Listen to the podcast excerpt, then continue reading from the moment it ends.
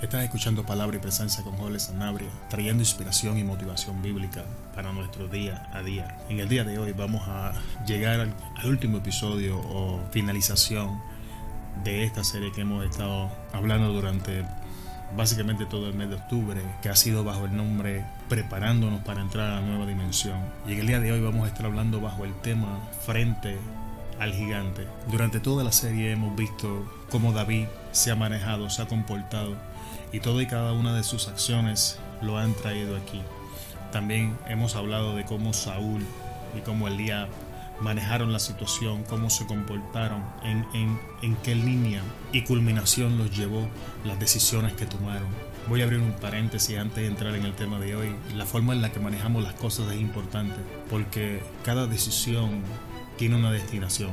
Así que si la destinación en nuestra vida no nos gusta hoy, tenemos que retroceder, comenzar a evaluar nuestro carácter, nuestros hábitos, nuestras emociones, nuestras decisiones, nuestros pensamientos, a qué nos estamos exponiendo y estas cosas nos van a demostrar en qué parte del camino nos estamos desviando. Cerramos el paréntesis, entramos al tema de hoy. No voy a dar versículo bíblico porque es una historia conocida, todas las conocemos y no voy a estar profundizando en, la, en la magnitud que tenemos que estar versículo por versículo.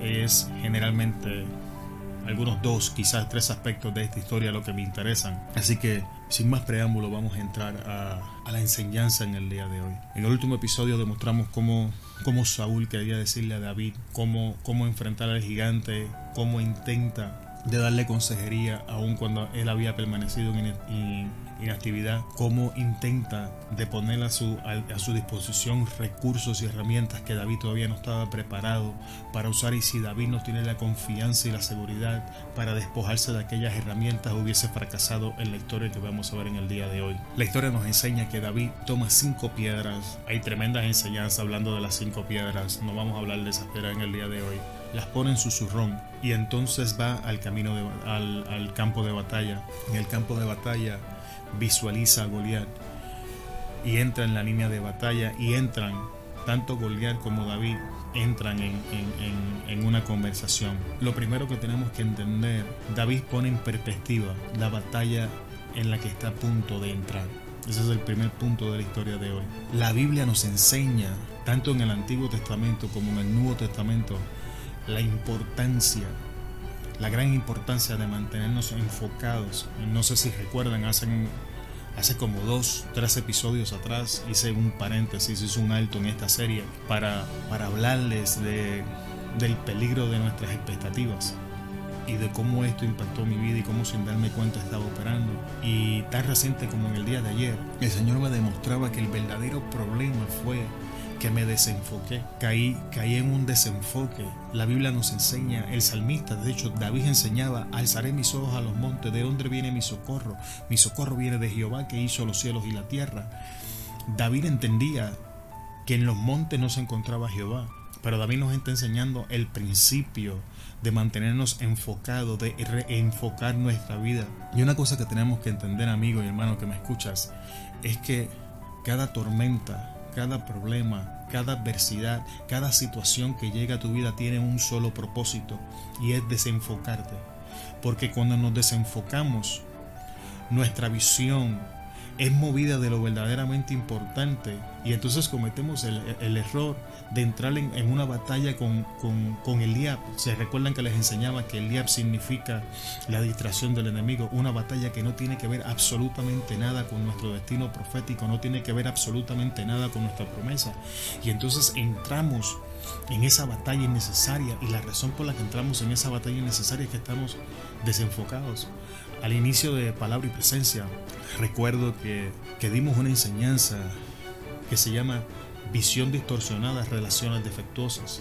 Y es justamente lo que pasa. Una vez, una vez somos distraídos por el enemigo y nuestra visión es desenfocada, ahora comenzamos a relacionarnos con las cosas equivocadas. Y David en este salmo nos enseña, alzaré mis ojos a los montes y se pregunta de dónde vendrá mi socorro. No solo se pregunta, sino que se contesta, mi socorro viene de Jehová que hizo los cielos y la tierra. Jehová está reenfocando su visión en el lugar donde debe de estar. En el Nuevo Testamento La Biblia nos enseña, puesto los ojos en Jesús, el autor y consumador de nuestra fe. Y en el día de ayer estaba escuchando el pastor Clefo Dólar y el, el hombre estaba trayendo una enseñanza desde una perspectiva que yo nunca había escuchado antes de cuando Pedro estaba caminando sobre el mar y voy a abrir un paréntesis, no estoy diciendo que esta revelación mía que yo la recibí, sino que la enseñé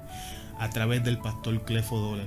Cierro el paréntesis. Y este varón de Dios enseñaba que la razón por la que Pedro era capaz de caminar por encima de las aguas, el tiempo que pudo caminar por encima de las aguas, era que Pedro estaba enfocado en Jesús. Y, enseñaba que mientras nosotros estamos enfocados en Jesús, pasamos de lo natural y comenzamos a caminar en lo sobrenatural.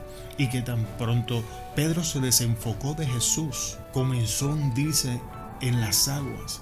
Porque mientras más Pedro se enfocaba en Jesús, menos atención le prestaba al viento, a los mares, que son, que son las tormentas, las adversidades, las situaciones que llegan a nuestra vida. Entonces, Pedro caminaba por encima de las aguas porque estaba enfocado en Jesús. Y a mí eso, con toda honestidad y humildad, me reventó la cabeza porque ya anteriormente el Señor me había hablado de la importancia de mantenerme enfocado. Sin embargo, más veces de las que me gustaría admitir, amigo y hermano, me encuentro desenfocado. los vientos adversos, las situaciones de la vida, con gran facilidad, muchas veces nos, desenfocan. Y, y, comparto esto contigo porque quizás estés en una situación donde estés batallando con cosas insignificantes como estuve yo hace unos días atrás y estás perdiendo de vista al blanco de la soberana vocación, perdiendo el tiempo en cosas que no tienen que ver nada con nuestro destino profético. Entonces, David se encuentra enfocado en la batalla que tiene frente a él. No solamente tiene enfocado, pone en el lugar correcto la batalla. Escucha, escucha la conversación.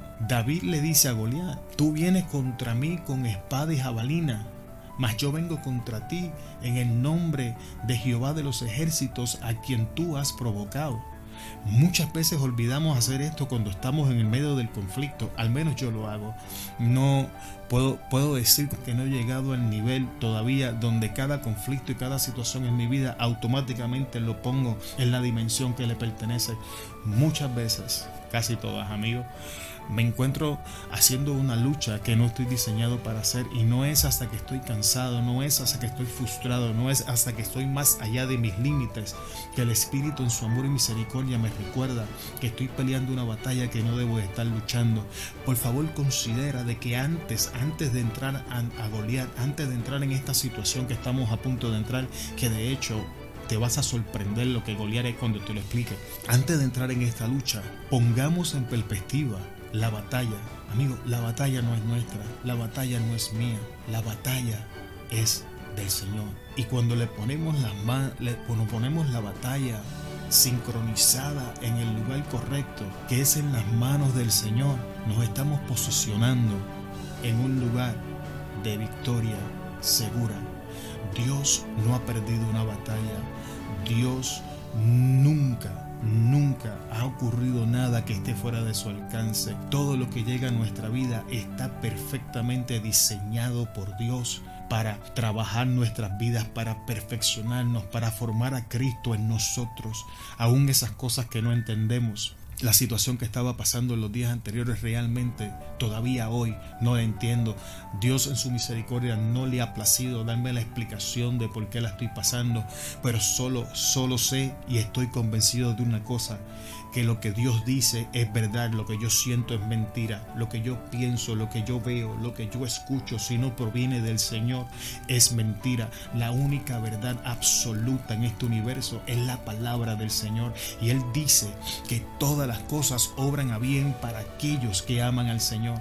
Así que yo confío y te exhorto en este día a que pongas tu confianza en la batalla que estás enfrentando, en la palabra del Santo, porque Él Él jamás ha perdido una batalla. Así que háblale a tu adversidad, háblale a tu situación, háblale al gigante que está parado frente de ti y hazle saber que no está luchando contra ti, que en tus fuerzas y en nuestras fuerzas no podemos vencerlo, pero se está metiendo con alguien que Él no va a poder derrotar, porque tenemos que recordar que somos la niña del ojo de Jehová, que Dios va a pelear por nosotros. Lo único que está esperando es que le pongamos la batalla en el lugar correcto.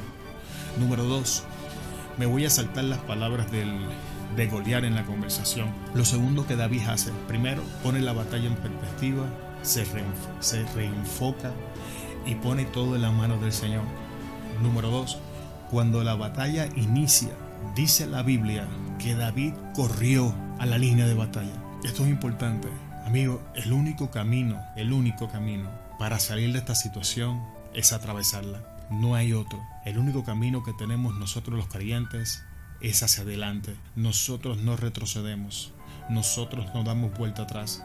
Una vez nosotros ponemos la, la, mano en el arado, es solamente una dirección y es hacia adelante. No hay atajos, no hay izquierda, no hay derecha, es una línea recta la que nosotros los creyentes estamos diseñados para caminar. No importa cuántas veces tropecemos, no importa cuántas veces caigamos, no importa cuántas veces nos equivoquemos, una cosa es segura, Dios es fiel aun cuando nosotros seamos infieles. Y si fallamos, Mientras caminamos, las misericordias de Dios se renovarán para nosotros día tras día.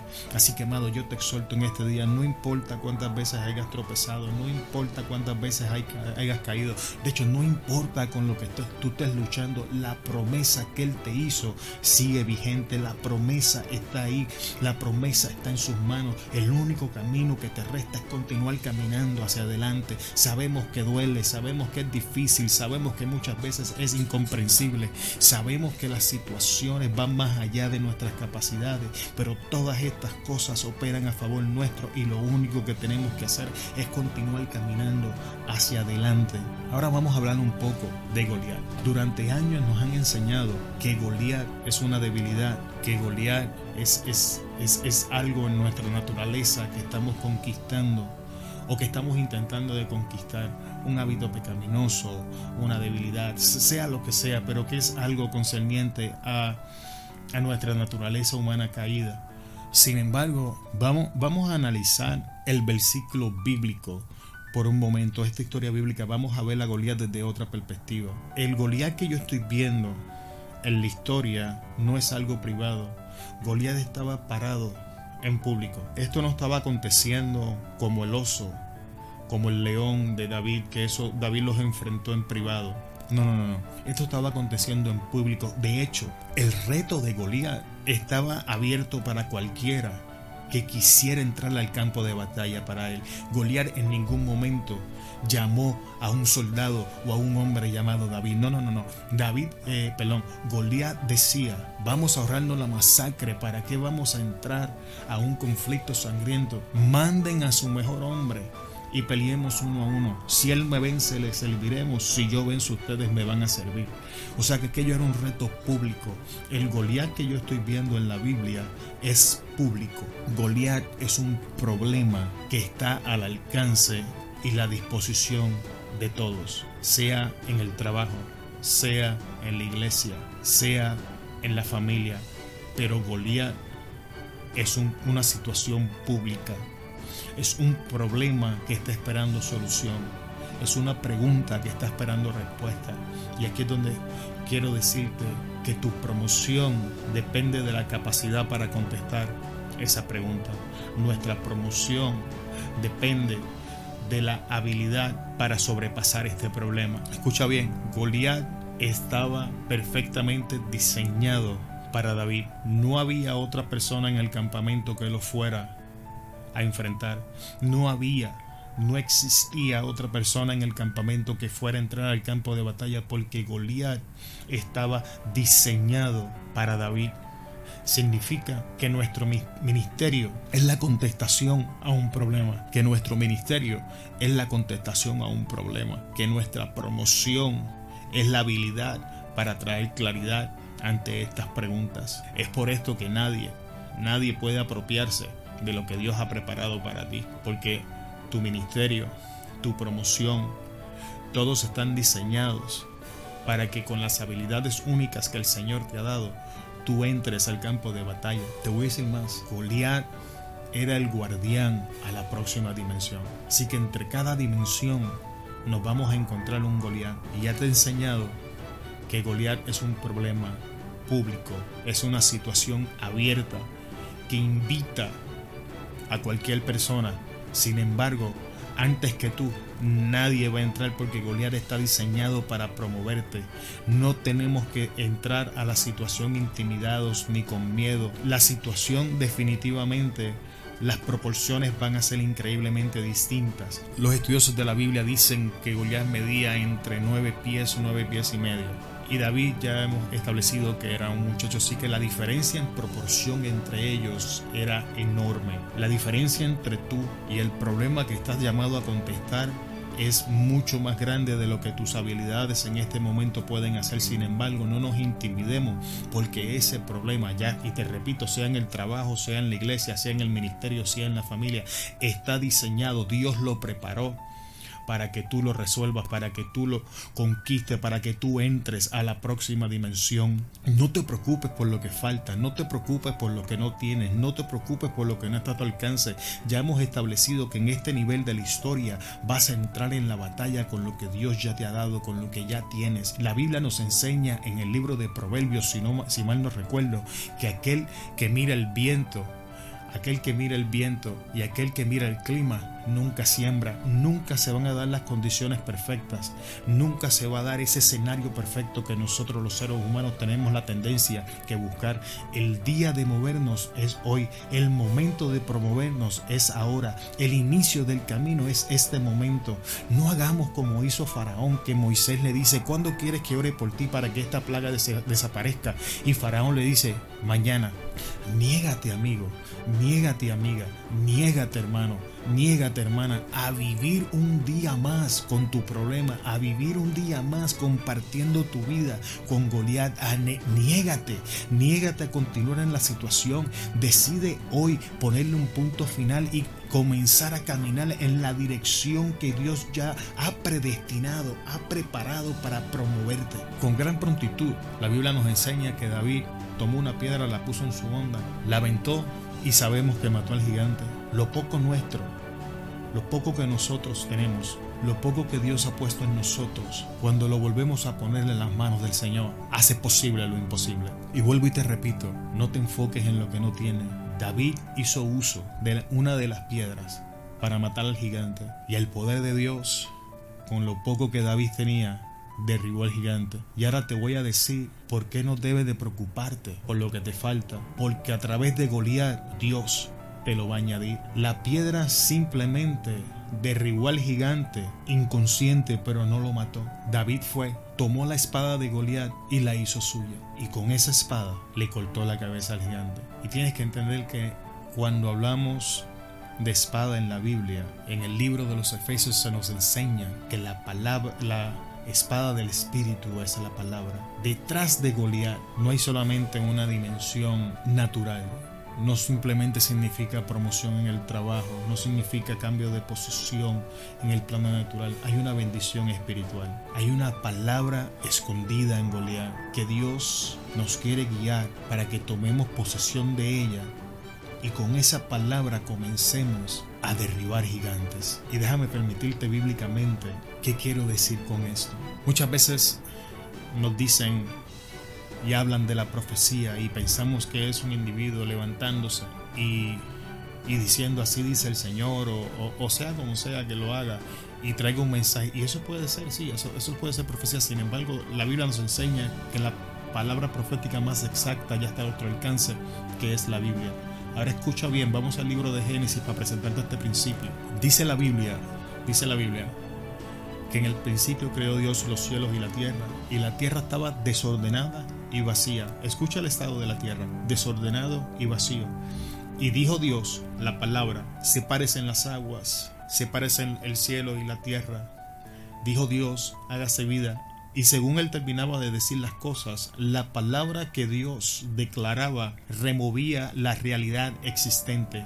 Eso es palabra profética. Significa, amado, que nosotros estamos llamados a imitar a nuestro Padre. Una de las cosas que tenemos que cambiar es, si estamos pasando adversidad, es, es dejar de estar hablando sobre la adversidad y comenzar a declarar lo que la Biblia dice de nosotros frente a la adversidad. Si estamos pasando adversidad, es nuestra responsabilidad tomar la palabra y comenzar a declararla proféticamente. Y la Biblia nos enseña desde el libro de Génesis que cuando usamos la palabra de Dios, nuestra realidad tiene por obligación, no es si quiere, tiene por obligación que someterse a la verdad. Si estamos enfrentando enfermedad, entonces tenemos que buscar qué dice la Biblia sobre nuestra enfermedad y comenzar a hacer uso de esa palabra y a declararla proféticamente. Y entonces lo que no es va a reemplazar lo que es. Y estos son los secretos escondidos en Goliat. Cuando finalicemos, la palabra nos enseña que automáticamente David pasó de ser un desconocido a ser alguien respetado en Israel. Goliat está diseñado no tan solamente para bendecirte espiritualmente, sino para posicionarte en el lugar que Dios ha preparado para ti, para posicionarte en el inicio de la próxima etapa a lo que es nuestra larga jornada al destino profético. Cambiemos nuestra actitud cuando enfrentemos a Goliat. Hagamos uso de la palabra profética que se llama la Biblia de manera correcta. Y para finalizar en el día de hoy, la razón por la que muchos de nosotros no podemos hacer esto es porque no queremos estudiar la palabra, es porque no queremos leerlas. Queremos hablar del Dios de la Biblia, pero no conocemos las escrituras. Hace unos días atrás estaba viendo en el, en el grupo de la iglesia y uno de los hermanos puso un post que es totalmente cierto. No decía más o menos así, ¿sabes? No, no, no, no me digas que amas a Dios cuando no amas las escrituras o algo así. Pero el principio es totalmente cierto. No podemos decir que amamos al Señor y que estamos buscando su rostro si no nos sentamos a estudiar la palabra que Él dejó para nosotros. Amado, el todo de nosotros se encuentra en la palabra. Jehová enseñaba en el Antiguo Testamento, mi pueblo perece por falta de conocimiento. Porque cuando enfrentamos la adversidad, la situación y somos distraídos por las trampas del enemigo, es la palabra quien nos va a traer en sí. Es a través de la palabra que Dios nos va a encaminar, que Dios nos va a reenfocar, que Dios nos va a dar nuevas fuerzas.